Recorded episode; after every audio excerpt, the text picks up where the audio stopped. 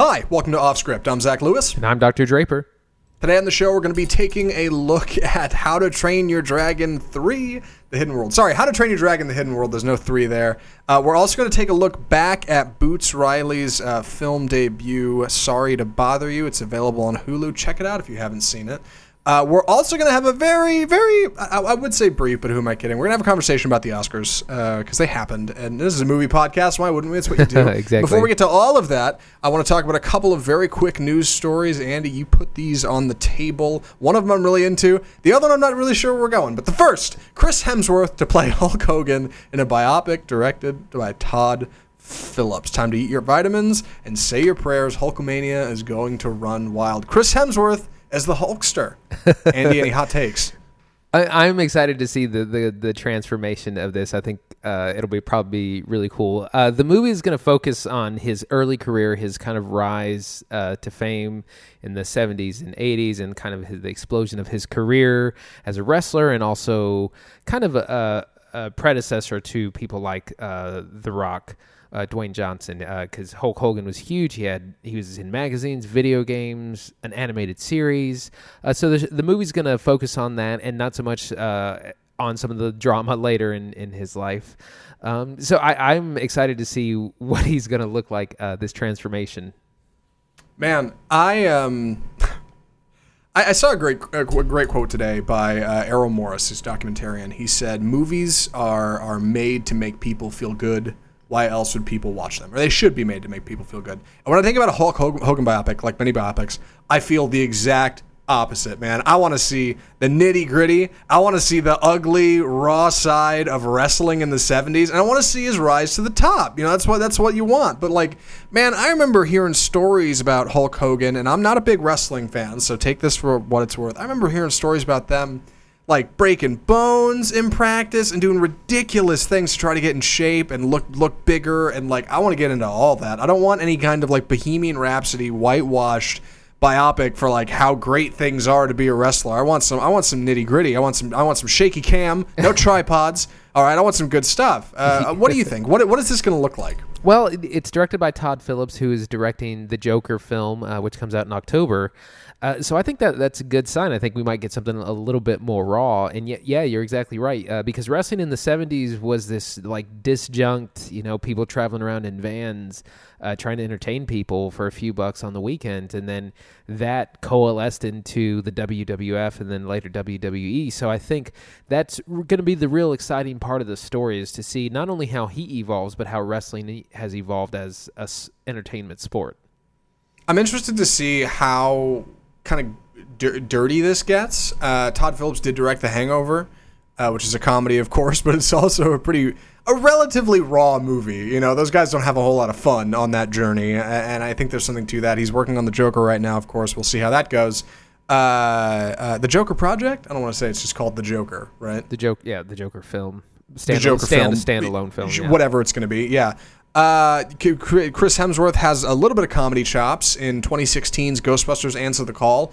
I'm interested to see where this goes. I hope it's not too comedic. I know it could very easily be overplayed. I'd rather they take it like 110% serious because that's bold cinema. And that's yeah. what I want to see. Yeah, I want to see the Oscar-worthy performance here of the, yeah. the, the transfer, the physical transformation. I mean, you're right. Like Hulk Hogan was a dude. He, he he brought wrestling into the spotlight. I mean, Andre the Giant did a bit, but like he he said he set the way. But like Hulk Hogan was was the guy. Like I don't know a lot about wrestling, but I know Hulk Hogan. So like I'll, I'll be interested to see where this goes and what it becomes. Uh, the next story and our last one before we get on to How to Train Your Dragon. Uh, Rotten Tomatoes revamps their audience score system to counter online trolls. Rotten Tomatoes has, of course, had a lot of trouble uh, in the internet as of late, and this seems to be a, a another kind of goalpost of moving forward with them. Uh, it looks like what they're trying to do is they want to shift the audience review scores from percentage score to a overall aggregate. Is that right? What, what am I what am I missing here? Um, well, well, there's a couple of changes. So, so you're you're on the right tracks. So I think they're just going to have uh, like a flat number actually of what the the audience score is. So this many people recommend versus this many people don't, something like that. Um, right. More more importantly, they're not allowing people to post reviews and comments until after the film is released, uh, because they've had a lot of issues with like uh, you know review bombing by haters in one form or another. Things like the Last Jedi, or um, yeah, recently with Captain Marvel, where just a whole bunch of trolls who are just angry at the movie for whatever reason are coming in and just bombing it with with negative reviews before it's even out. So that's what they're trying to counter, and they're doing that, like I said, by uh, you can't make accounts and you ca- sorry you can't post reviews and you can't rate it until after the actual release. It's a shame. I, I I'd rather I'd rather be able to see audience reviews before the film comes out, even if there a lot of them are fake. I would rather, and I'm sure Rotten Tomatoes should have the infrastructure for this, considering how much money they make, but don't. Uh, I would rather they have some kind of like proof system. If you if you submit a review before movie comes out, they're like, okay, give us pictures of your ticket and like tell us what screening you went to or something, you know, like prove it. Like I, I, I would appreciate that in some capacity. I know you'd have to have people to peer Yeah. review that and you'd I have to have it's servers to expensive. host. That yeah, that's a whole thing. But like just just the shutout is lame, man. Like Rotten Tomatoes is supposed to be about the people of the world throwing rotten tomatoes at what they see on screen. That's the whole gag in the name. Like you're removing the ability for people to do that in anticipation of a film. And I guess that's okay. But like I don't know. Yeah, I feel like they're that- taking something a- away from the people, you know, the working man. That's a real problem to me. Is yeah, well, the ability to to review a film before you've act- actually seen it. So I I think I think it's a fair. Uh, thing that they're trying to counter. I'm not sure how effective it'll be, but you know, th- the more these ratings and review sites are around, the less and less stock people are putting into them, and not just in this industry, in every industry. Things like Google reviews, Yelp, uh, they can all be bought and paid for. So people are putting less and less faith in those. I I'm interested to see what comes next. They did say in their editorial this will be launching this this this is the first of several phases of updates that they're launching that will refresh and modernize their audience rating system. So there'll be more news about this, and, and it's kind of a rollout. So I guess we'll just keep you posted and see what happens here on Off Script. Uh, we should talk about our first film of the week. Uh, who's who's taking that? I'm taking this. You are taking it. Yeah. Got it. Got it. Got it. Uh, yes. Uh, the first thing we were talking about: uh, How to Train Your Dragon: The Hidden World. You do know my leg isn't a chew toy, don't you? Is this what you want? Yeah, go get it. Uh, how am I supposed to get down? So, How to Train Your Dragon: The Hidden World is, if you heard at the beginning of my very clumsy intro to the, today to this show, uh, the third in the How to Train Your Dragon series. It's worth mentioning this is not actually the third product. They had a television series. There are books that these are based on, and and stuffed animals. There's there's a whole lot to it, but it's the third in the saga of the films, uh, starting with How to Train Your Dragon in 2009, moving to How to Train 2010, How to Train Your Dragon 2.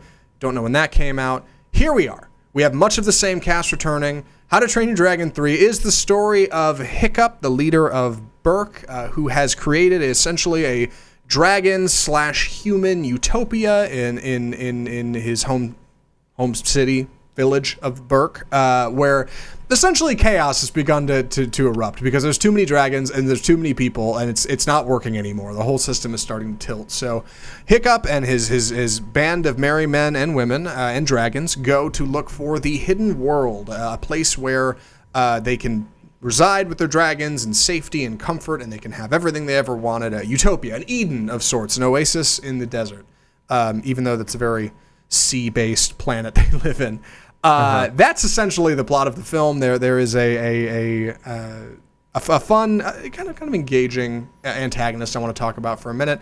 Almost the entirety of the cast has returned from the previous films and it's a it's a pretty star-studded cast for what it's worth. I want to talk about that. Um, ultimately, it, it is supposed to be the conclusion to this saga that kids have grown up with. I would liken what it's supposed to be. It's supposed to be a model similar to something like Toy Story 3. I'm not sure it quite hits that high watermark, though. And I want to talk about it. Andy, what did you think of How to Train Your Dragon: The Hidden World? Uh, so I really, really enjoyed it, and I'm always skeptical about third films in trilogies. Uh, it's hard to, to finish a series. It's hard to cap it off, and I think this film did a, a very, very good job. The animation is stunning, as we've said many times before. We're in the golden age of animation, and uh, this film is no different. There's these incredible action scenes and landscapes and fantastical worlds that just really uh, draw you in. Uh, I really enjoy this the story, the the plot. It really draws you in, and it's it's a good conflict for the uh, the characters um, without seeming too ham fisted or, or forced, and and really wraps up the series nicely. Uh, I really enjoyed it. Lots of people that I've talked to have enjoyed it and cried a lot. Um, so yeah, it, it was really good. I r- really liked it. Um, and it, there's definitely some some things that I that didn't work for me, but overall, really good. I did not like it. Ooh, so this will this will be a good conversation. Yeah, I, I, w- I was fairly displeased. I felt like this felt like an episode of the television show stretched out over 104 minutes. Okay. They don't get to the hidden world until over an hour into the film. Not to spoil it, but it's not really in the movie a whole lot. Really had no reason to be called that. The villain is uh, underplayed. Uh, the the internal struggle of the characters is hardly touched. There are pl- plot points that aren't explained. I had a whole lot of problems with this movie, so I can't wait to talk about this. This will be great. uh, so let's talk about. I, I guess. I guess. Where's the best place to start this conversation? Well, Let, us start with the the kind of conflict because there's actually two two things going on. There is, uh, you know, this bad guy uh, named Grimmel, played by F. Murray Abra- Abraham, which I I keep thinking he's dead, and he's definitely not. Um, I was trying to place him the whole movie. I was like, who is that person? I couldn't figure. I thought maybe Javier Bardem doing an accent, but like, no, it's F. Murray Abraham. Um, so he's coming to like he he just kind of captures dragons uh, arbitrarily, uh, but the real conflict is that. Uh, Berk is now full of humans and dragons, and they're kind of just running out of room. You know, it's, oh, it's an overpopulation problem, and they're also being chased by Grimmel. But their real conflict is that they need to find a new place to kind of settle down and live. That's really the main story, and and something that that a, our, a good friend of mine, Samantha, pointed out is that Grimmel is kind of irrelevant to the plot. He could not be in the movie, and you would still have a, a you know a really good uh, or a, a, good conflict. You know, a good central right. premise. Uh, he's kind of in there just so we can have excuses to have action scenes. I'm gonna slide that in the check minus column. All right, I'm gonna say that's a bad thing about this Yeah. movie that the antagonist is pretty much useless. Yeah, yeah, no, exactly. Yeah, He- I mean he does he does give our characters a little bit more incentive to to to pick up and go. Right, it, it gives them something to be afraid of. To be fair, uh, and and I want to. I want to make sure we cover this. Visually, this film is genuinely stunning. I don't know what DreamWorks is cooking over there, but I want to try it. The most incredible things in this film are the water, sand, and sky effects, and anytime any of them were on screen. Oh, and shadows and lighting. Uh, incredible. Incredible. There's stuff in this movie that like is happening in the background, like just scenery. I swear, you could cut it out and you could stick it in the back of like a shot of in Lord of the Rings, and nobody would know that wasn't live action. Like Right. really, really good stuff. The cartooniest thing in the movie are the people because that's an intentional art style. Like I, I want to see what DreamWorks can do with this technology they have because it's really good. So that's just to cover that. Visually incredible. I want to make sure we have that. Yeah, definitely. Uh, I, I I didn't like the way the characters don't really have a central conflict that's focused. It's exactly that. They didn't have a character. They, like, I couldn't decide whether or not they were running from the from from the end from the bad guy or they were running from themselves, and that and that frustrated me. We we've got this. We've got this. I know. So the hid, the hidden the hidden world is the friends we made along the way. they've got this yeah they've got this like this conflict of okay we have too many people we have too many dragons and we have a leader who's young and doesn't know any better and has kind of been thrown into this position who who really doesn't see a problem with this. And that's an issue for the people of Berk. That's an issue for the dragons. Like we're not finding harmony and living together. That could have been the whole movie. And that could have been a 2 hour picture.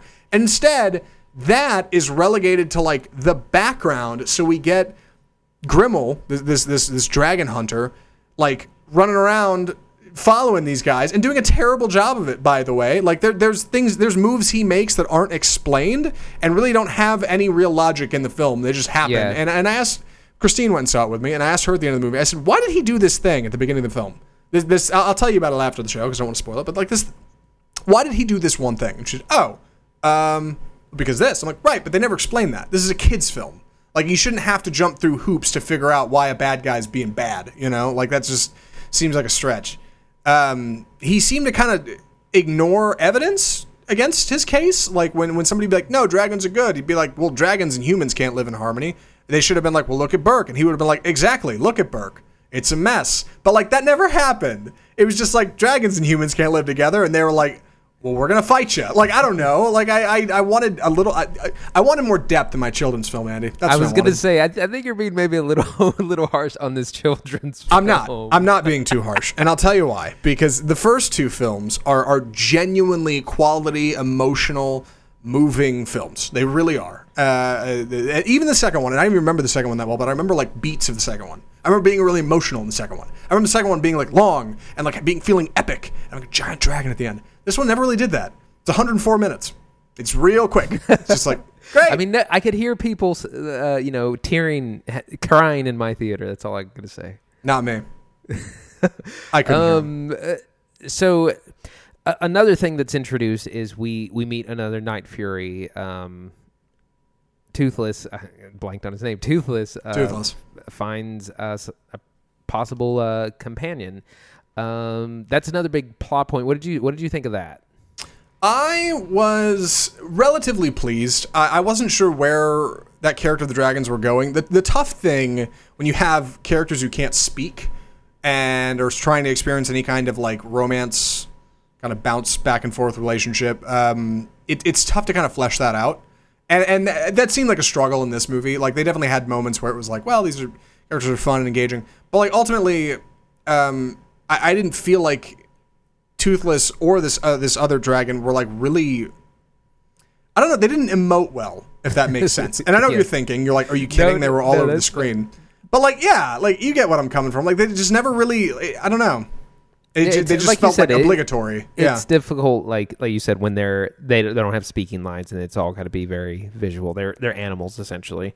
Yeah, and they've got this. They've got this great back and forth. One is rough and tumble and and dark and masculine and has has geometric eyes, and the other is white and sleek and and has blue eyes, uh, uh, very feminine and and like I couldn't help but think of WALL-E when I was watching this because Right. WALL-E did that, but it did it better. So like that's a bummer to me. And again, it's a kids movie, I know, and that's Pixar like in their prime. I get it, but like I, there there is a way to effectively like communicate between a, a, a dragon rider and their dragon and like between hiccup and, and and toothless in this with the introduction of this light fury like it just felt stinted and weird and and and one character hiccup the one that could speak would apologize for something and i'm like why what, what are you sorry for that doesn't make sense you know like and, and I'm, I'm i'm sitting here jumping through hoops as an adult trying to figure out a kids film uh, and really struggling and i know that makes it sound like i didn't get it it's quite the opposite. I think I got it better than everybody else. I think those I think those kids don't get it. That's the problem.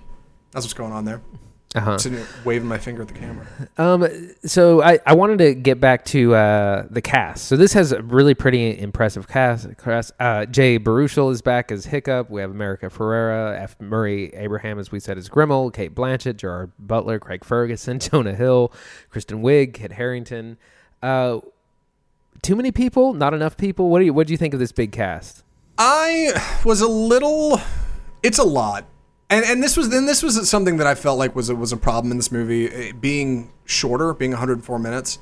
Uh, it's just too many to cram in. Like I, I really would have rather it been a more intimate story with fewer characters. I think that would have helped it because it's Right. so all over the place, and it's not that like.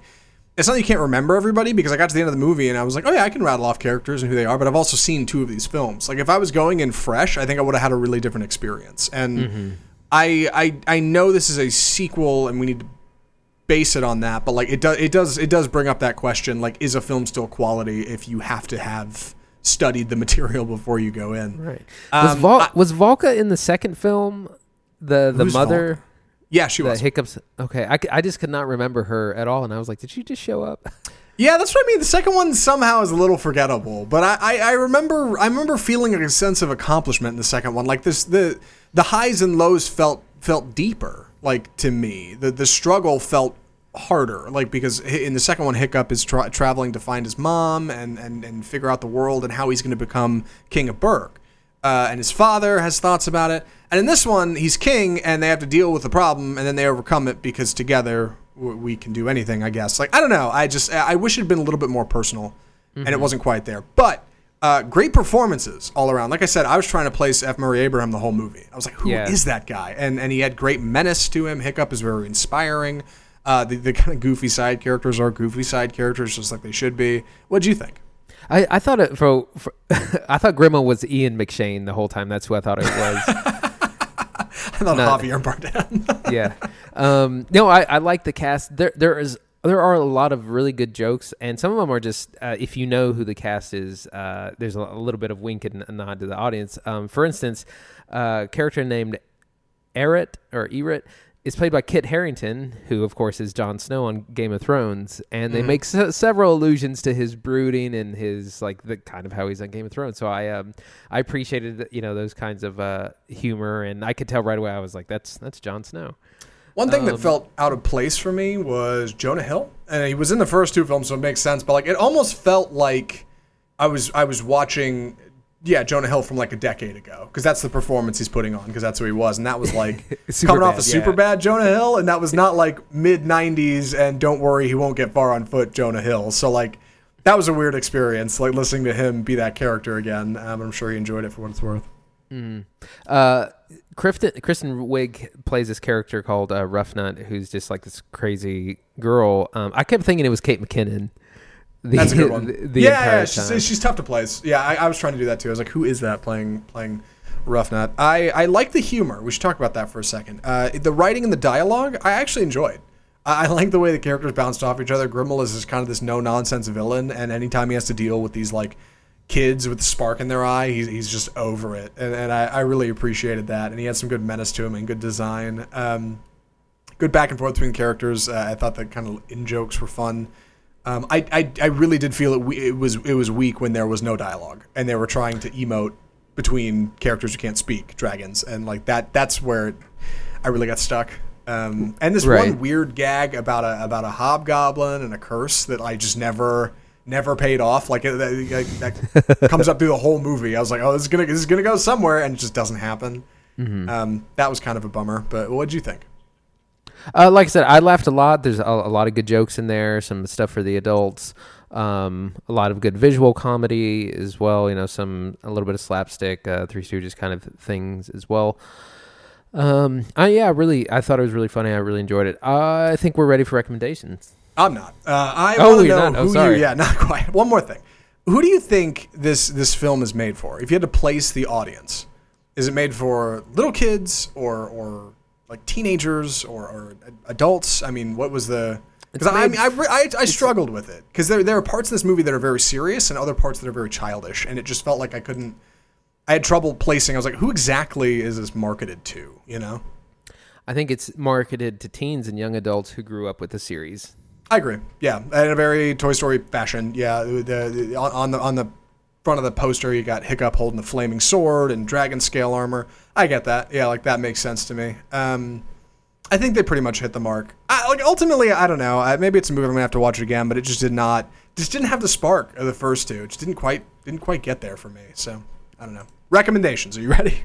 Yeah, yeah, yeah. All right. Yeah. Excuse me. Uh, Andy, would you recommend How to Train Your Dragon: The Hidden World? Uh, absolutely. I, I really liked it. It's a good conclusion to the series. It has great visuals, good writing, lots of humor, really entertaining. I felt it, it wrapped up pretty well. There's a few too many characters and some kind of inconsequential story elements, but overall, I definitely recommend it. For all of my railing, maybe that's where I'm at. I, I if you like, if you really like the first two, if you got kids who who, who saw them, totally, I, I think they'll enjoy it. But for me, like, I don't know. I, I maybe I've got rose-colored glasses, but I, I look back at How to Train Your Dragon, and I remember it being just a little bit more. I don't know. It had a little bit more heart or something, a little bit more soul to it, and this one just didn't quite get there. It just felt like DreamWorks knew they could make a buck. They were like, "Wow, we're kind of done with this television series. Let's make one more movie, wrap it up, and then move on to the next thing." And their engine is beautiful. The look of everything is beautiful. Um, I just didn't didn't quite do it, and, and I wish I could explain better why. So that's me and How to Train Your Dragon three. If it comes to Netflix, totally do it. Uh, you go to the theater. I don't know. Our next thing we should move on to. What a segue. Uh, Andy, you want to you want to take this one away, please? You're I, you're you're the super fan. We're going to be talking about the 91st a- Annual Academy Awards, the Oscars. Um, so the Oscars were this weekend. Um, I watched the entire three, a little bit over three hour show. Um, lot, lot of good moments, uh, some very deserving awards, some uh, eyebrow raising uh, decisions as well. Um, and we're going to be uh, diving into uh, some of these decisions. Um, I will say they didn't ha- have a, a host. We had it started with Amy Poehler, Tina Fey, Maya Rudolph, who came out and kind of introduced the the show with a short, just a short little bit. That worked really well, and then it actually seemed to flow really quickly without like having the host do weird and awkward jokes or, you know, they pull stunts before. Like they brought a bunch of pizzas one time where they had like you know Ellen hold up a Galaxy S1 phone or whatever to do a big selfie and so I liked that we didn't have any of that. It was just people presenting awards or presenting, you know, different performances. Um, so it definitely flowed faster. Uh, they played or they had performances for four of the five nominees for best original song, uh, which I always enjoy. Uh, as, as, soon as Lady Gaga and Bradley Cooper performed uh, their song, I, I, was like, "That's that's gonna win." There's nothing, nothing that's gonna compete with yeah. that. Um, it, it, was pretty spectacular. So overall, really good show. I did feel they were rushing through the awards really fast. Usually, when you know they they talk through the nominees, they'll show you a little bit of each movie. But man, they were giving you like two seconds maybe of of uh, of films. Um, so yeah, let's uh, let's go ahead and get into it. Um, how do you want to start this? Uh, well, you've got a list here. Uh, do you want to just roll down them? Uh, do you want to just pick out selects? What do you? We've got for anybody who doesn't know, we've got a list of all of our nominees and winners. So that's that's what we're looking at here. Yeah. Uh, well, let's start down that list, and let me. I want to make sure I have the uh, nominees pulled up as well. So just for I did the same thing. yeah. Wikipedia okay. will be your friend. So, best picture, the Green Book. Oh, okay. yeah. Uh, this was terrible. So it was looking all night like Roma was going to pick it up. Uh, we'll talk a little bit about its awards later, but it looked like uh, Roma was going to nab Best Picture, and it definitely deserved to. Um, Green Book is a really problematic film, as we've talked about before. It, it's borderline white savior film. It has a very simplified, dumbed down uh, view of of racism.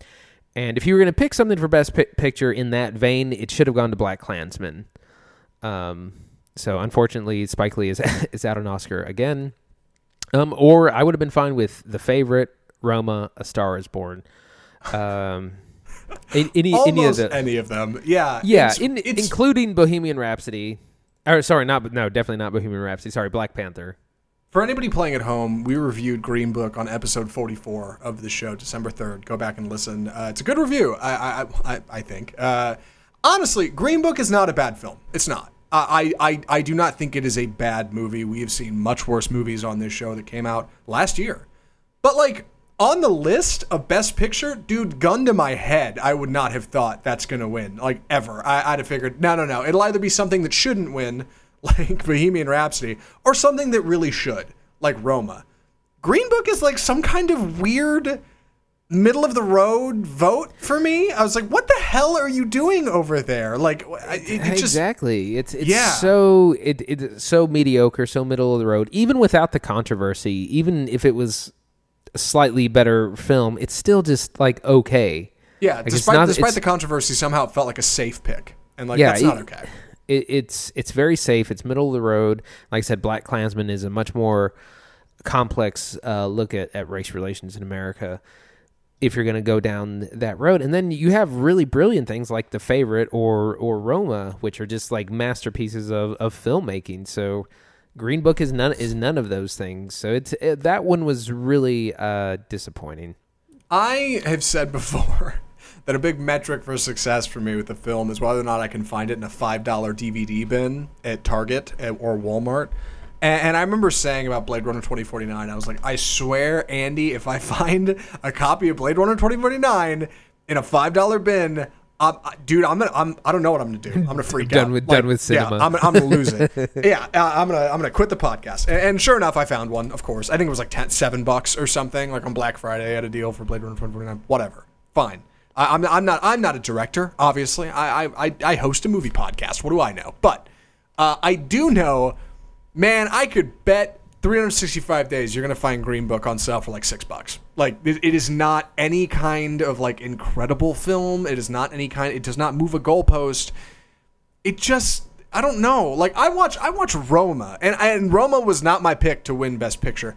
I didn't get Roma, but I was like, there's something there. Like I can come back to that well, and like next time I'll get it more. And like there's there's really something there. You know, a lot of these films I felt that way.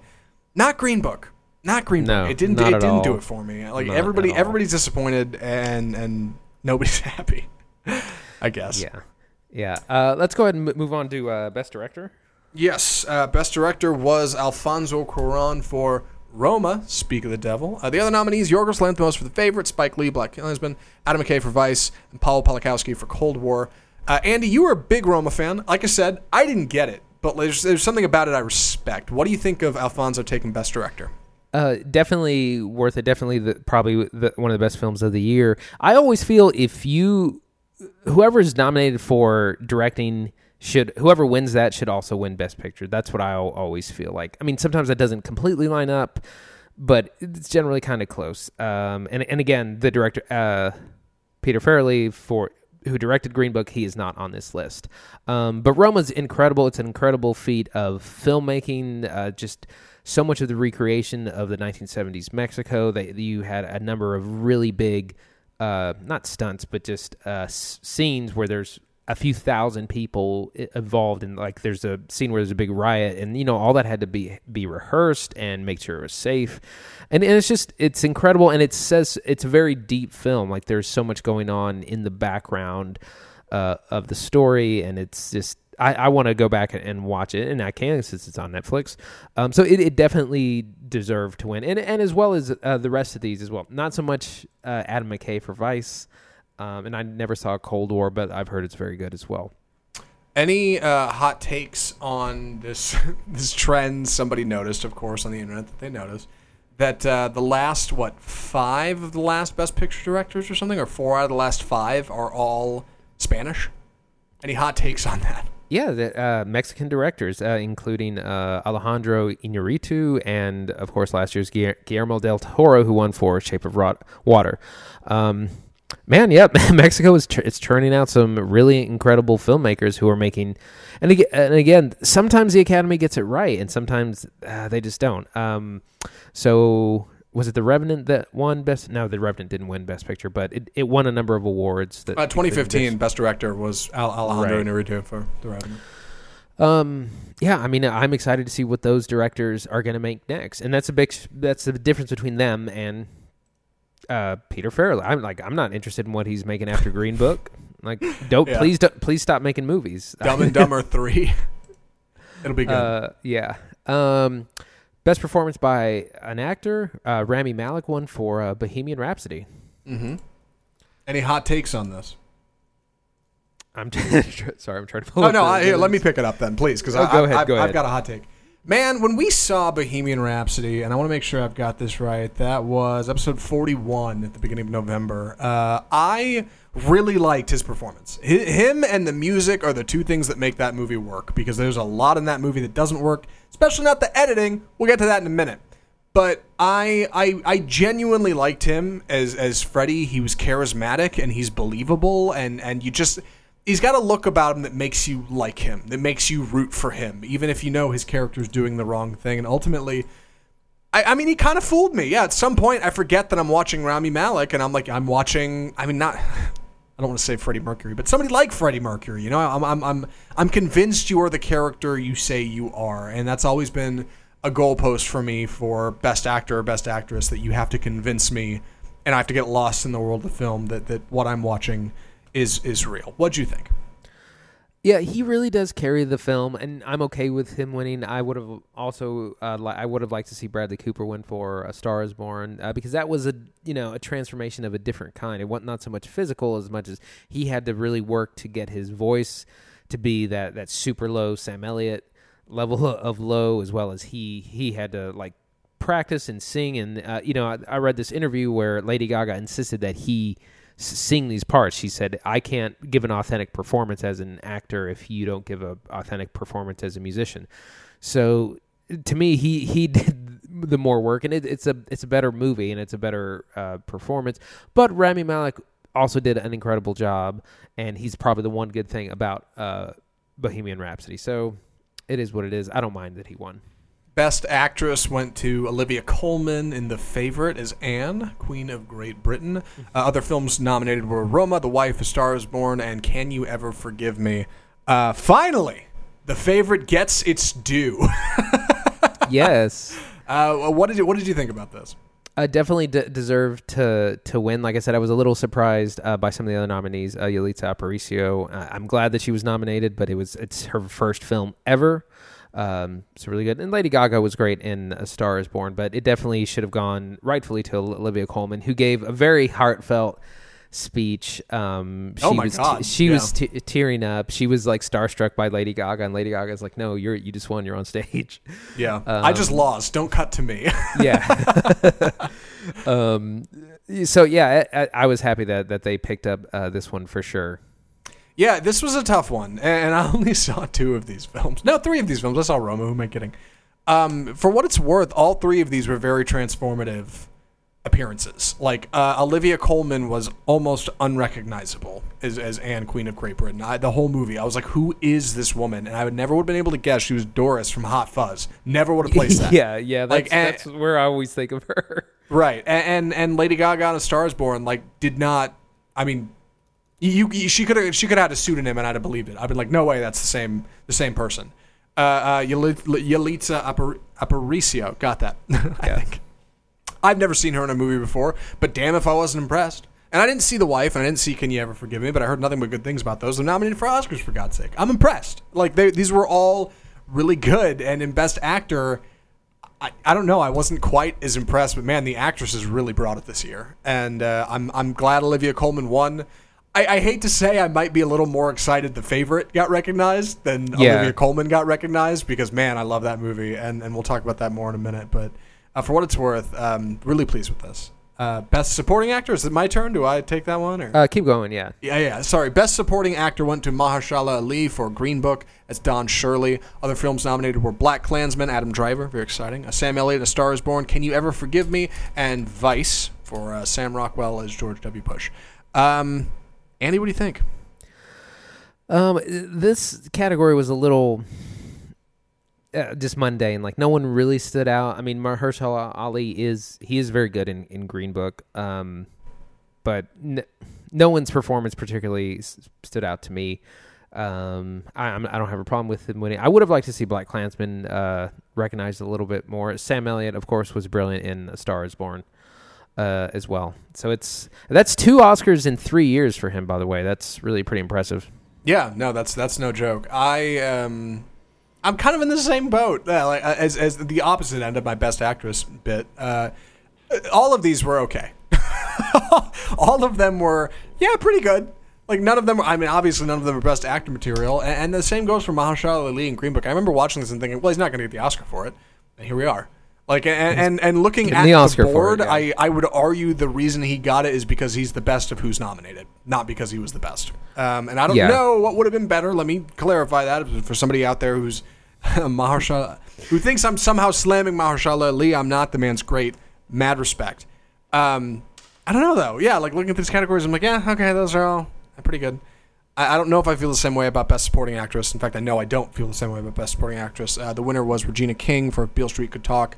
Others included uh, Vice, uh, Amy Adams, Roma, uh, Emma Stone, and Rachel Weisz, both for favorite. Uh, Favorite, yeah. crushed, crushed. Andy, that my that my my one of my favorite films of the year had two nominees in here, and neither got it. What'd you think? Yeah. Um, I haven't seen if Beale Street could talk, but I've seen heard nothing but incredible things, and I've heard that Regina King's performance is incredible as well. Um, that being said, I would have loved to seen Rachel Weisz take take home the Oscar for The Favorite for sure. Yeah, I have not seen if Beale Street could talk either. We probably should watch it for the show because I dig Yeah. I dig on Regina King. She's great and, and like mad respect. Um, but man, I I figured for sure the favorite was going to take that category. I really did. Like I figured one of the two of them, Emma Stone or Rachel Weisz, would have it. Um, bummed, uh, but hey, excited for Regina King. Like way to go, seriously. Like that, you you beat out some serious competition. That's got to say a lot about your performance. So well done. Uh, do you want to start skipping around here? or You want to keep going? Uh, yeah, let's touch on screenplay. I, I was upset about this. So Green Book won for original screenplay, and I was I was angry about this because all the other films. I mean, the favorite definitely I think is. I mean, talk about an original film Oh my god.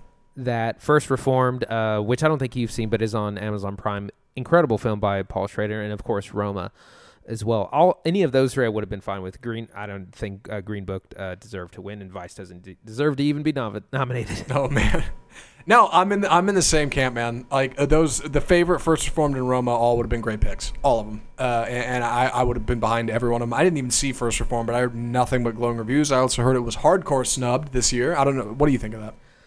Yeah, it it was and it was. It, I mean, it's it's a deep film. There's a lot there. It it definitely could have gotten um, probably some more awards. I mean, Ethan Hawke has a great performance. Paul Schrader is is great uh, director of the film. It definitely could have been in the in one of the um, best picture nominees for sure.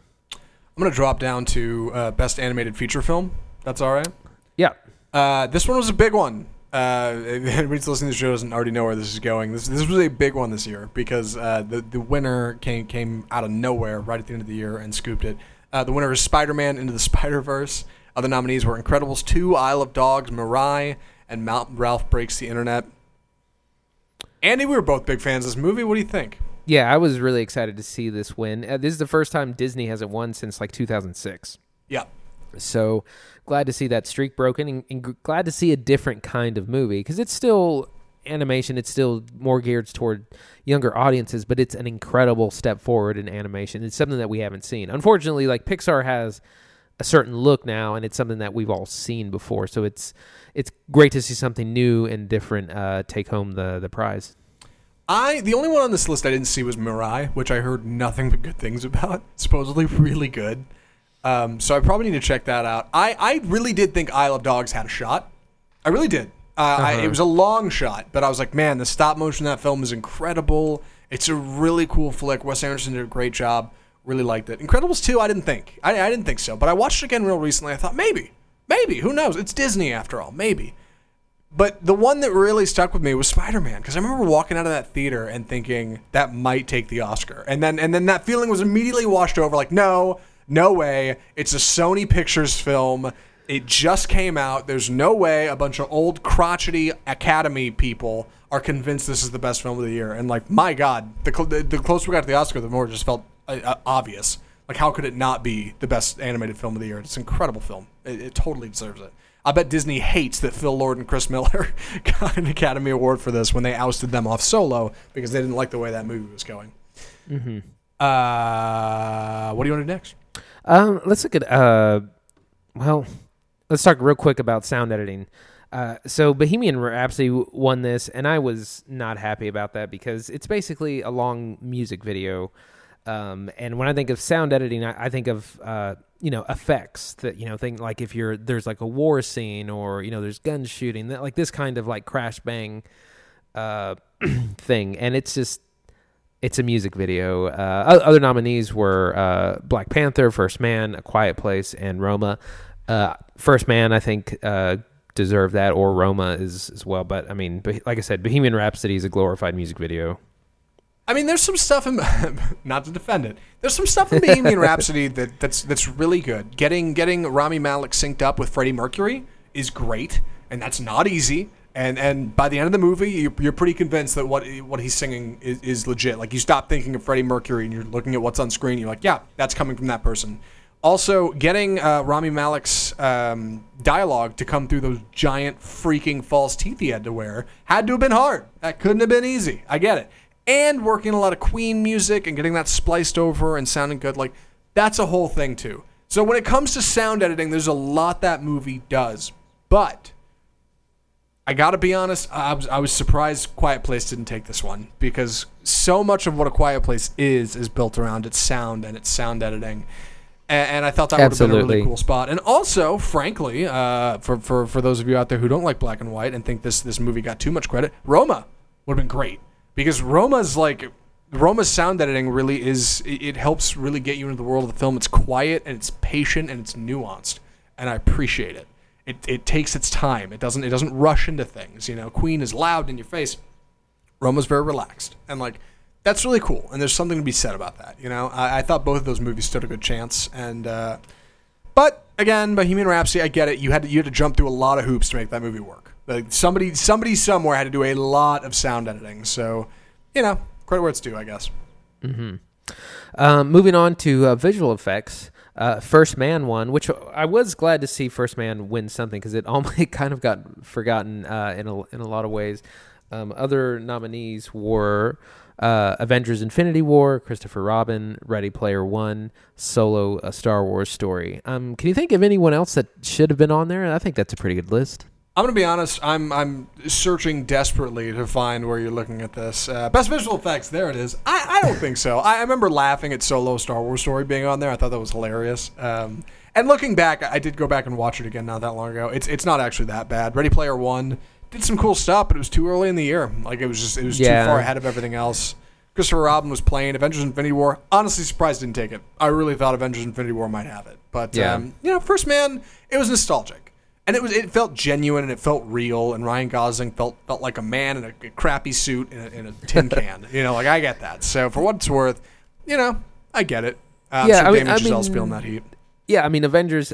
You know they're gonna have great CGI and all that stuff, but like First Man had to like recreate what it was like trying to uh, launch a spaceship into space and being in that, like you said, tin can. Um, let's go ahead and move on to film editing. I think you have some words on this. I do. Uh, the winner of film editing this year is Bohemian Rhapsody. Uh, other nominees were BlacKkKlansman, The Favorite, Green Book, and Vice. I genuinely would have given it to Green Book over Bohemian Rhapsody on this one. Really. Bohemian Rhapsody is so clumsy, man. Somebody posted a scene. I'm sure you saw it on, on our movies the other day on Reddit.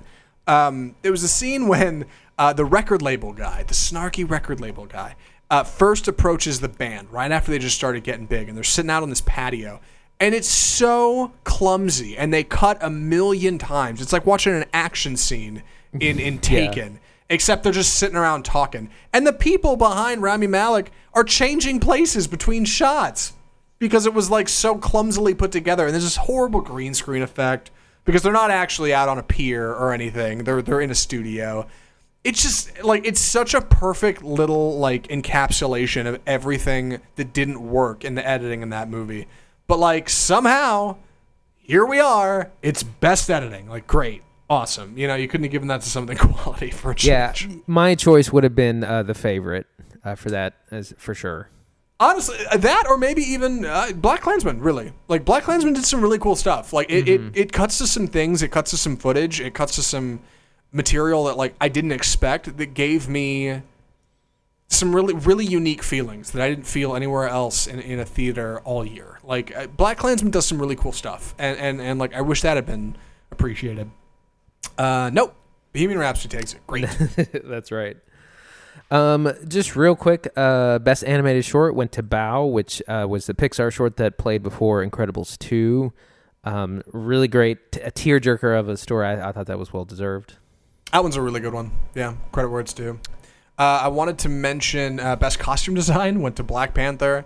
I'm glad. I'm glad. Black Panther has some wild costumes, man. But like, man, I really had my heart set on the favorite. Yeah, I, I yeah, I was surprised about that that as well, but it definitely uh, deserved. Uh, it's to good. win. It's good. Yeah, I'm not. I'm not gonna grandstand say it didn't. They're both quality films. Like I take it. Take it where it's due. Any any real any real snubs for you, Andy? Any, anything in here that you're just like that was so trash. I can't believe it. Um, I mean, we other- to most mostly um, Green Book being Best Picture. That's which is so surprising because two years ago they picked Moonlight to be Best Picture, which is definitely definitely was the Best Picture that year, and it was you know it's the deep, super artistic. Uh, story told in this incredible way, and that's it's like wow, the Oscars is on track, and now they're kind of back to where they were. wanted to briefly touch on uh, original score that we are of course missing the great uh, Jóhann Jóhannsson for Mandy, which should have been on this list. Uh, none of these scores particularly stood out. I haven't seen if Beale Street could talk. I have heard it's it's very it does have a very good st- score, but the rest of it uh, it was okay. Uh, Mary Poppins did have a good score. I enjoyed that for uh, by Mark Sh- Marc Shaiman. Um, and then of course cinematography when it went to Roma. as and- it should. Uh, and again, the, the sh- they managed to get through the show very quickly without having to put awards in the commercials, and you know, it, I think it really worked. And for me, I could have had a longer show because, like I said, they used to take more time with each nominee. So, like when someone, when they went through the actors, for instance, they would show some really good scenes of this top-notch acting, but they were just, I mean, they showed so little of all the films. I felt uh, really rushed to me. Yeah, Um, it's it's tough. I I- know there was some drama. Uh, nothing nothing as good as like the the La La Land Moonlight mix up, but like Spike Lee got up and walked out when Green Book got announced as Best Picture. I probably would have joined him. Uh, I mean, it's It, I- it was also. yeah. Oh, sorry. Uh, it was less. It was actually less political. Like a lot of times, that's one of the big criticisms of the Oscars is that uh, all the speeches get too political, and they actually really toned that down. I don't know if that was like a collective decision or what, but it was definitely much less uh, political than it's been in the past, and I think it's probably uh, better for it. yeah. Um, last thing I want to touch on, of course, is original song, which which went to uh, "Shallow" uh, by uh, Lady Gaga, and uh, from "A Star Is Born." Um, they really deserved it. They gave an incredible performance. Um, and they they did the others, I'll fight, and the place where the lost things go. Although I was dis- disappointed it wasn't Mary Poppins or um, uh, Emily Blunt singing it. It was actually Bette Midler. It's not quite the same thing. And what then Emily uh, Blunt didn't sing it really? no, I don't think she was there. I think Oh, I read that somewhere. Somewhere, yeah. Yeah. Um, and then uh, when a cowboy trades his spurs for wings from the Ballad of Buster Scruggs, which is a really incredible song, and they had this kind of a, a country duo sing it, and it was a little disappointing because the movie version is way better than uh, what they did. It was just kind of the, the arrangement, not necessarily them. Um, but yeah, glad to see that the Ballad of Buster Scruggs was was on here. Uh, so that's uh, that's the that's the Oscars of Yeah, 2019. I was 2019. gonna say before we wrap things up, uh, just one just one final thought. Looking at all of this, looking at what won, looking at what lost, any movies that you're like, man, I gotta go back and watch that again. You got any on But- there? Because let me tell you, one that really stood out to me was Ballad of Buster Scruggs. I'm just like, I want to watch it again. I want to watch Roma again. Uh, I of course want to watch Spider Man again, but I got a problem with that movie. So, um, and that I like it too much. Uh, what do you think? Any that you were just like, Yeah, gotta go de- back and see definitely. I, I mean, I want to see if Beale Street could talk because I've heard so much about it. I want to go back to wa- watch Roma. I've watched Ballad of Buster Scruggs at least three times. I, I really enjoy it. It's a Um, good movie. I, I also I want to see things that I think should have been on here and aren't anywhere to be found. Uh, things like Annihilation. I think that score should have definitely been nominated um, for best original score. Um, other things, Mandy as well. Uh, there was a distinct lack, lack of female directors, and we had great films by by uh, women this year, uh, such as uh, "You Were Never Really Here" by Lynne Lynne Ramsay. Um, so yeah, I it, it reminds me of films that I um, want wanted to be nominated and weren't, and I want to go back and watch those. And and I think what I take away from all this, and this is what I'll kind of cap this off, is even if the Oscars get it wrong, and even if there's lots of politics or lots of poor decisions, or they're all bought. Um, it's the biggest celebration of film we have, and it gets people talking. And it gives you the opportunity if if the wrong film gets not nominated or or wins it gives you the opportunity to talk about the right films and i think that's always a good thing for cinema and it's always something i look forward to Well said. Yeah, what a great what a great conclusion. Well, that segment went, ran way longer than it needed to, uh, but I'm glad we got everything out. Andy, uh, you want to please take the next one? um, we're looking at boots riley sorry to bother you Let me give you a tip. You want to make some money here? Use your white boys. Uh, so this is the first film by Chicago-based director Boots Riley. It stars Lakeith Stanfield and Tessa Thompson as a uh, kind of broke couple. They're living in um, uh, Lakeith Stanfield's uh, uncle's house. Uh, his uncle's played by Terry Crews. Uh, his name is Cassius Green, which is a play on words because it means cash is green. I was thinking about Uh, that this morning when I was getting ready to come. Yeah, thinking about the show. So I was the- just like, hey, Cash is green. Yeah. Yeah, so there's a lot of, of that kind of stuff um, throughout this film. Uh, he's broke. He's looking for a job. He can't really find one. Uh, he's interviewing. It, it opens. He's interviewing at this call center. He's somewhat fudged his resume, and eventually gets this job. Um, and we, we do get some of these funny scenes where he's calling, and whenever he calls in, his desk physically drops into like whatever scene. So people at dinner or in other kind of they're busy. Um, anyways, he's not doing so hot, and Danny Glover, who works next to him, says, "Hey man, you, you got to use your white voice." And he says, "My white voice? What are you talking about?" And he's like, "You know, your white voice." And then he, so then Dan, Danny Glover, who uh, is then dubbed uh, by an what I'm going to co- refer to as Anglo American actors, um, uh, puts on a voice that I guess is more re- relatable, and he's able to sell more. And that's what he says. He said, "Oh, it makes people feel at ease, makes makes them feel like you're a colleague, like you're not trying to sell them something." And so eventually, uh, Cassius begins to do the same thing. He puts on his white voice, voiced funnily by uh, David Cross and he begins to really make sales and begins to to kind of move up in this kind of terrible uh, call center landscape. Amidst all this, uh, we have a character named Squeeze, played by Steven Yeun from The Walking Dead, who's trying to organize the workers, get them to strike, get them to get you know have better working conditions, benefits, get paid better. Um, and so we, we kind of have this conflict where uh, Cassius is moving up in this corporate world and while he's still attempting to support his his kind of uh, not freedom fighters but like social justice friends um, we also have his girlfriend played by uh, T- tessa thompson um, who's uh, very woke for lack of a better term. She's an artist. She's very feels very much for the workers and their strike and what they're trying to do um, so that's the that's the, the that's the story that's the setup and there's a lot in in here that uh, I think we can d- dig into. This film gets really crazy in some spots. Uh, so Zach, what do you think? Man, I really like this movie, uh, which I know flies right in the face of my earlier review. Excuse me. Um, I like this movie a lot. It reminds me a lot of a Spike Lee film, and and, and when we reviewed um, BlacKkKlansman, one of the things I, I regretted listening back to that review, I'm like, I wish we'd talk more about how it acts as a film essay and less as a narrative, because Spike Lee's films really do kind of feel that way. This one had that a little bit, but it really does have more of a narrative carry, and, and there's just a little bit of a of that kind of uh, hey, let's talk about the world going on in the background, that meta message, you know. Um, Right. but for what it's worth, this movie does some things that, that I thought were so clever and engaging, and they engage with this content, th- th- this idea of, of social justice and, and defying norms and success and failure and what it means to be happy in, in, a, in a, a very similarly built uh, but alternate America. Um, they, they, they tell that they they convey that message in a way that I don't know if I've seen before, and, and I want to talk about what that means and what that was. Uh, I, I, I like this movie a lot. I, I thought it was really good. I really enjoyed it. I laughed. I had fun. I, sc- I scratched my head at parts that confused me.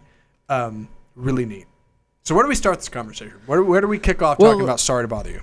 Well, let me get get my hot take. Um, So this film had a lot of potential. There's a lot of really good ideas in here. Um, a little too many for me, and I I think it eventually kind of goes a little bit off off the rails. It it tries to be too many things. So it's it's a social satire. It's uh, you know, making commentary on capitalism, late stage capitalism, and and society.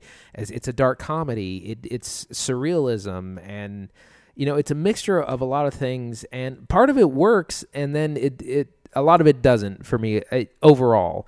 Um, in the end, it kind of starts to jump the shark and feel a lot like Idiocracy. Um, funny enough, Terry Crews is in both. Uh, um, but it, but it does have a lot of good elements to it, and it does. I, I'd like it has a really strong cast, and I think the setup is really strong, and I wish they would have stuck with that a little bit longer. Um, so, uh, well, why don't you? I don't know where we want to go from here, but Right, uh, right, right. What do you okay, well let's let's first let's talk about that. Um, I don't want to say let's talk about the unwinding of the world in the film because it really does start to get nuts and it only gets worse.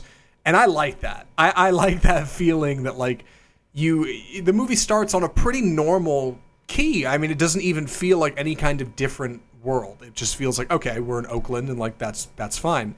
Yeah. And it just it just starts with little things. It starts with hey, here's a commercial for a a a service called Worry Free, uh, which is a, a, a lifestyle service where you go work and they, they don't pay you a paycheck. They just give you housing and and and Room and board. and whatever you need. Yeah, room and board, and you work for them, and that's the deal. And and and our character, our main our main character, uh, Cassius, notices this ad and he asks his, his social justice girlfriend, "Hey, what do you think about this?" Uh, before I get too far into this, I feel like we should probably should I curb the social justice thing? I don't want to offend somebody. I feel like if we just throw that title on things, like it sounds like we we don't know we're doing. Uh, yeah, you probably should. Patriarchy. I don't know. I, I'm sorry. Whatever it is, I don't mean to. I'm just trying to play with. It's cool. Socially Anyway, conscious. uh, right? Yes. Uh, so it, not yeah. Um, and, and then it, from there, it just starts to get worse because these characters at, at Worry Free are wearing these absurdly colored outfits, these jumpsuits, and you start to see billboards for it, and you start to find out more about it, and then this whole power call, uh, this this power caller thing. I, I don't know if we even got into that. Starts to turn into this whole how to do, and it, it, turns out there's there's these wild parties people are throwing, and this crazy art that his girlfriend is into. Like everything just starts to get like just turned up more. The heat just dials up over the course of the film, and like I loved it. I loved the ride. It just felt like you were going up and up and up and up on a roller coaster. Like where's it gonna go? When's it gonna When's it gonna drop? I think it can be dissatisfying because I don't know if you ever really get that. I don't know if you ever really get that drop. I don't know if it ever really gets there. You know, I Yeah. think the elevator just goes up and stops, and like that can be a problem. Uh, what, what do you think about that? to me it was just a little bit too over the top and too on the nose and like i said i like the, the premise of the movie and where it starts and eventually like i said it, it really kind of turns into idiocracy um and and again it, it it's incredibly heavy handed in that it's like uh you know we we are we are modern day slaves. We are not paid. Like there's there's no nuance in anything. It's like hitting you over the head with a hammer. And and it's like I, and i agree with the politics of this film but I, I'm not on board with the way it's telling it because it, it's not a story that it's a story that people would ignore because it's so blatant and over hits you over the head kind of with its its messages or its issues with a lot of like social things. Mm-hmm. Well, let's talk about the way that's presented in the film. Right, that's important. Uh, we've got these characters who are very much well. I, I was gonna say these characters who are all on the same side, but they're not. I mean, these characters are bit, bit multifaceted. You've got a good handful of his friends, who his girlfriend Tessa Thompson's involved with, who are looking to unionize, looking to uh, find some, you know, find some common ground amongst employees and employers. Right. Uh, Tessa Thompson is an artist. She's a little bit more vocal and and and um, activist about that, I should say, uh, uh, and, and and how she kind of gets her her approach across is, is, is the exact opposite of Lakeith Stanfield. I feel like I'm getting lost in the weeds here. I, I feel like I'm getting lost. Um, whereas he kind of treads this line, right? Where okay, I'm I'm on the side of the employees, but I'm also doing really good at work. I'm benefiting from this system that my friends are suffering through. Like I'm getting something out of this, and that's tough for Cassius because his whole thing is like I'm I I'm I just came out of high school and never did anything good with my life. I'm not going anywhere. And finally, I'm finding meaning in a system that is not good, right? Yeah. Like, well, well, more specifically, I'm finding a big paycheck in this system where everyone else is struggling. I'm finally not struggling. right. And that, Um, that kind of outlines his his whole take on, on this thing. Right. Which ends up pushing him to be like the people who are oppressing other people, right? Like he, he rises through those ranks. But it happens in this world that is very alternate and different. And it's very funny. And, and I, I want to talk about that. Uh, the way the story is told, there are gags in this movie. That's the best way I Yeah. can say it. Gags. Visual, dialogue, auditory, whatever. These things are almost, and I, I, I know how tall of a claim this is, almost airplane level gags. Yeah. Like ridiculous gags. Yeah, th- are- one of my favorite ones that sticks out. So Tessa Thompson has like these giant earrings that have like pretty like not offensive but uh controversial slogans and they her earrings just get bigger and bigger and like at one point she has uh, these earrings that are like a death row inmate in the electric chair and they're huge they're like you know eight inches Yeah. big on each ear and she like every scene she has a new set of earrings and they say something ridiculous and they're just they're like the size of your hand um, and Right. it's just yeah it's an ongoing gag and it's not hilarious but it's just it's funny because just the situation of it all Right. Part of the charm of I need to look him up because I was just thinking about him the other day. Part of the charm of a movie like Airplane is that they use dramatic actors. That was a big thing. Leslie Nielsen when he made Airplane. David Zucker is the man who directed it. Uh, and, and Jim Abrahams and uh, Jerry Zucker. The Zuckers and Jim Abrahams. Uh, they, they used Leslie Nielsen, who didn't have a background in comedy, because they knew he did drama. And they were like, we want you to play this so straight, this horrible gag, comes around to being funny again because you play it like it's totally real. It's part of the charm of a movie like Ghostbusters. The Ghostbusters are played totally straight. Those guys exist in that world, and everybody else, Dana Barrett and Louis Tully and all of them, they look at the Ghostbusters like, who are these schlubs, you know, run around busting ghosts? But to them, it is totally legit, and that's the charm of it. That like the comedy comes around because the people involved in the comedy experience is real, and we, the audience, get to look in on them and laugh because we know that's not reality. Um, Sorry to bother you leans way into that, way into it. Every character in this movie totally straight, totally plays it straight, straight face, no laughter. What they're experiencing is real. And it makes it funny, yeah, because you see things like a woman with giant electric chair earrings that are not mentioned in the scene or not featured. And they're they're not an important thing. She's just wearing them, and everybody else is cool with it. And it's just a Yeah, good like visual says gag. anything. You just Yeah, kind of yeah. chuckle at it. Yeah, it's just one of those things. This movie is chock full of moments like that, and like I've never seen a movie like Airplane ha- try to have a message like a Spike Lee film. And like I love it. I love the attempt. I love that they tried to do something different and new and it feels so fresh and engaging. Um, and I was really into that. Yeah, and, and I think that's what I can respect this film for. Even though all these different different elements didn't quite work work for me, I like that it's different and that it's it's bold and it's definitely not like anything that, that you've seen. And that's part of the reason I actually didn't watch this initially because I was like, oh, this looks like a bunch of other movies about race and social issues that have come out this year. You know, it just looked like nothing really different, and, and it definitely is. I do want to talk about the cast. Um, Yes, definitely. You mentioned Lakeith Stanfield, Tessa Thompson, also Terry Crews is in this movie. Uh, Steven Yeun of Walking Dead fame is in this Yep. movie, which was a surprise, and Armie Hammer is in this movie. Yes. Yeah, we also have uh, David uh, uh, uh, uh, David Glover. Yeah, David Cross. David or sorry, Cross. Dan, Dan, Dan, Danny Glover. Danny Glover. I didn't want to say Donald Glover because that's not him. Danny Glover, David Cross, son. Patton Oswalt is in this movie.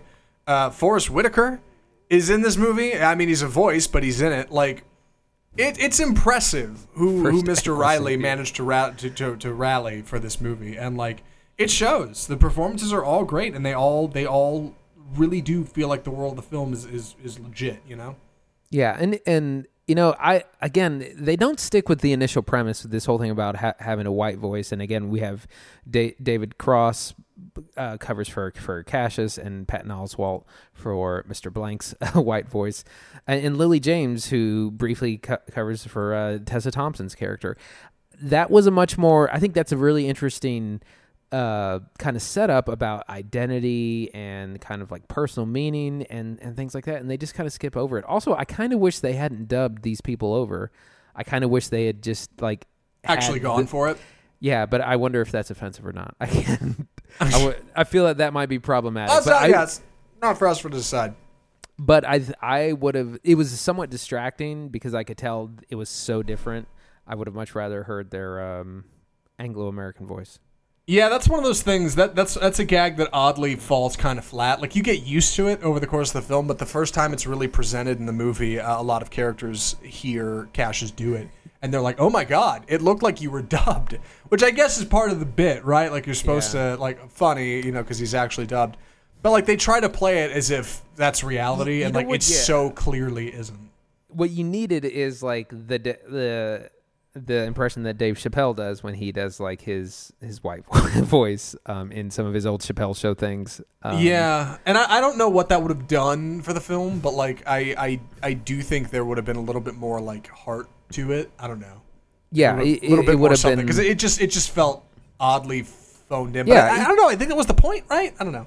I don't know. Well, like I said, I could just I, I would just spend the whole time trying to figure out who it was. I was like, oh, that's Patton Oswalt. Oh, that's David Cross's voice. Like I knew it wasn't them, and that's what I wanted to to hear because that that is. I mean, sadly, that is a real thing that that you know minorities will speak in more kind of like sound sounding like white Americans because they get a better re- response on the phone or in an interview and that's uh, like that's why I wanted the phone the film to focus on that more because that's a real world issue and that's something that real people do um, and it just kind of abandons that uh, about halfway through Yeah, I I, I don't I don't know how far this movie was trying to lean into that. I, one of my favorite favorite phrases about um, the misunderstanding of of black culture was is um, and I, I don't, I don't want to get this wrong, uh, but but it was essentially that black people in, in America have to speak two languages.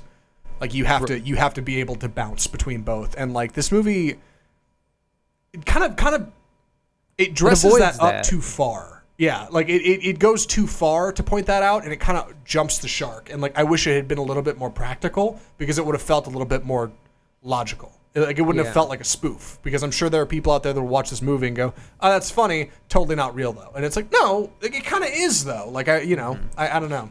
Here, here's a, a movie that, that does something like this really well in uh, Get Out.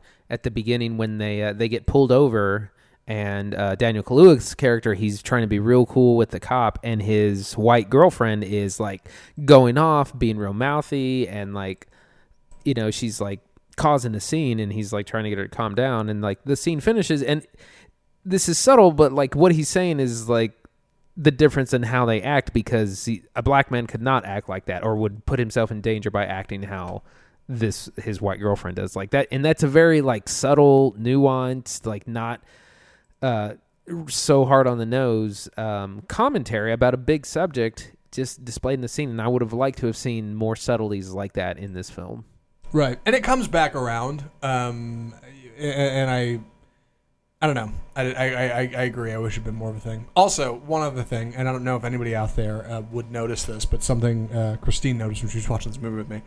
Uh, Omari Jackson's character, who, wears an eye patch and has a big. Omari Hardwick. I'm sorry, his character, uh, who, who wears an eye patch and is the stand-in for Patton Oswalt's voice, I guess.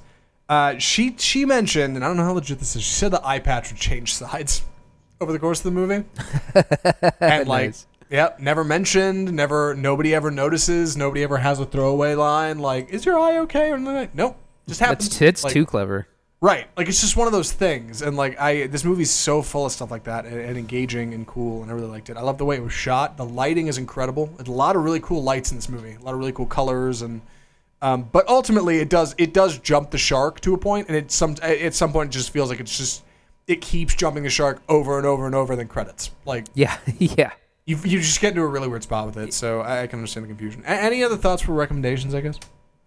i think i'm ready Uh, Andy, would you recommend Sorry to Bother You? Uh, I that wouldn't long- say yes that with, long- with that long breathe in. Uh, definitely, if it's on you know a streaming service and and you and you're curious about the film, if you're curious about black directors who are discussing social issues, it's definitely got a lot to say. It and it is funny. It does have some real satirical moments. It's got a lot of like surrealism. There are a lot of good things in there. Overall, it didn't quite work for me, and I don't think I would go back for a second viewing. But I, it's the kind of thing I would encourage people to watch and make make up their own opinions.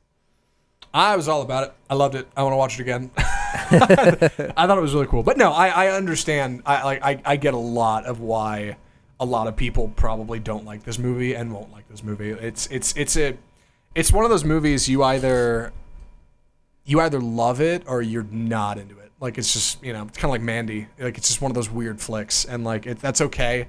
There are plenty of movies on this show that Andy has been all about, and I've been like, no, no, it's terrible. Yeah, yeah, Um, yeah, yeah, totally. It's all right. Yeah, it's uh, but a weird flick ultimately, and, and and I would recommend it. Um, but if you're if you're on the fence, um, you know, don't don't rush. It's on Hulu. Watch it if you want, but don't don't go out of your way. Don't go drop twenty bucks for it yeah, or anything. purveyors of bold cinema. There you go. Yeah. Uh, and with that, I think that about wraps our show for the week. Uh, next week, we're taking the week off, but we're going to come back strong afterwards with Captain Marvel. I'm excited to talk about that. And we'll find something else to watch in there. I'm not sure what it'll be, but watch out. We'll figure it out.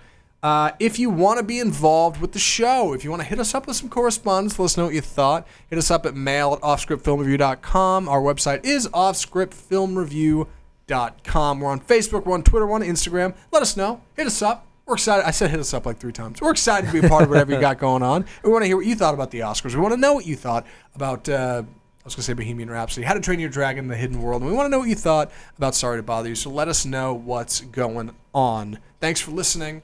We're excited to be a part of it. Uh, I don't know. I'm, I'm about out of steam, Andy. Any- Anything else? Uh, I think that that's it. Perfect. Uh, from all of us at Offscript, the home of Bold Cinema, I'm Zach Lewis. And I'm Dr. Draper. Thanks for listening.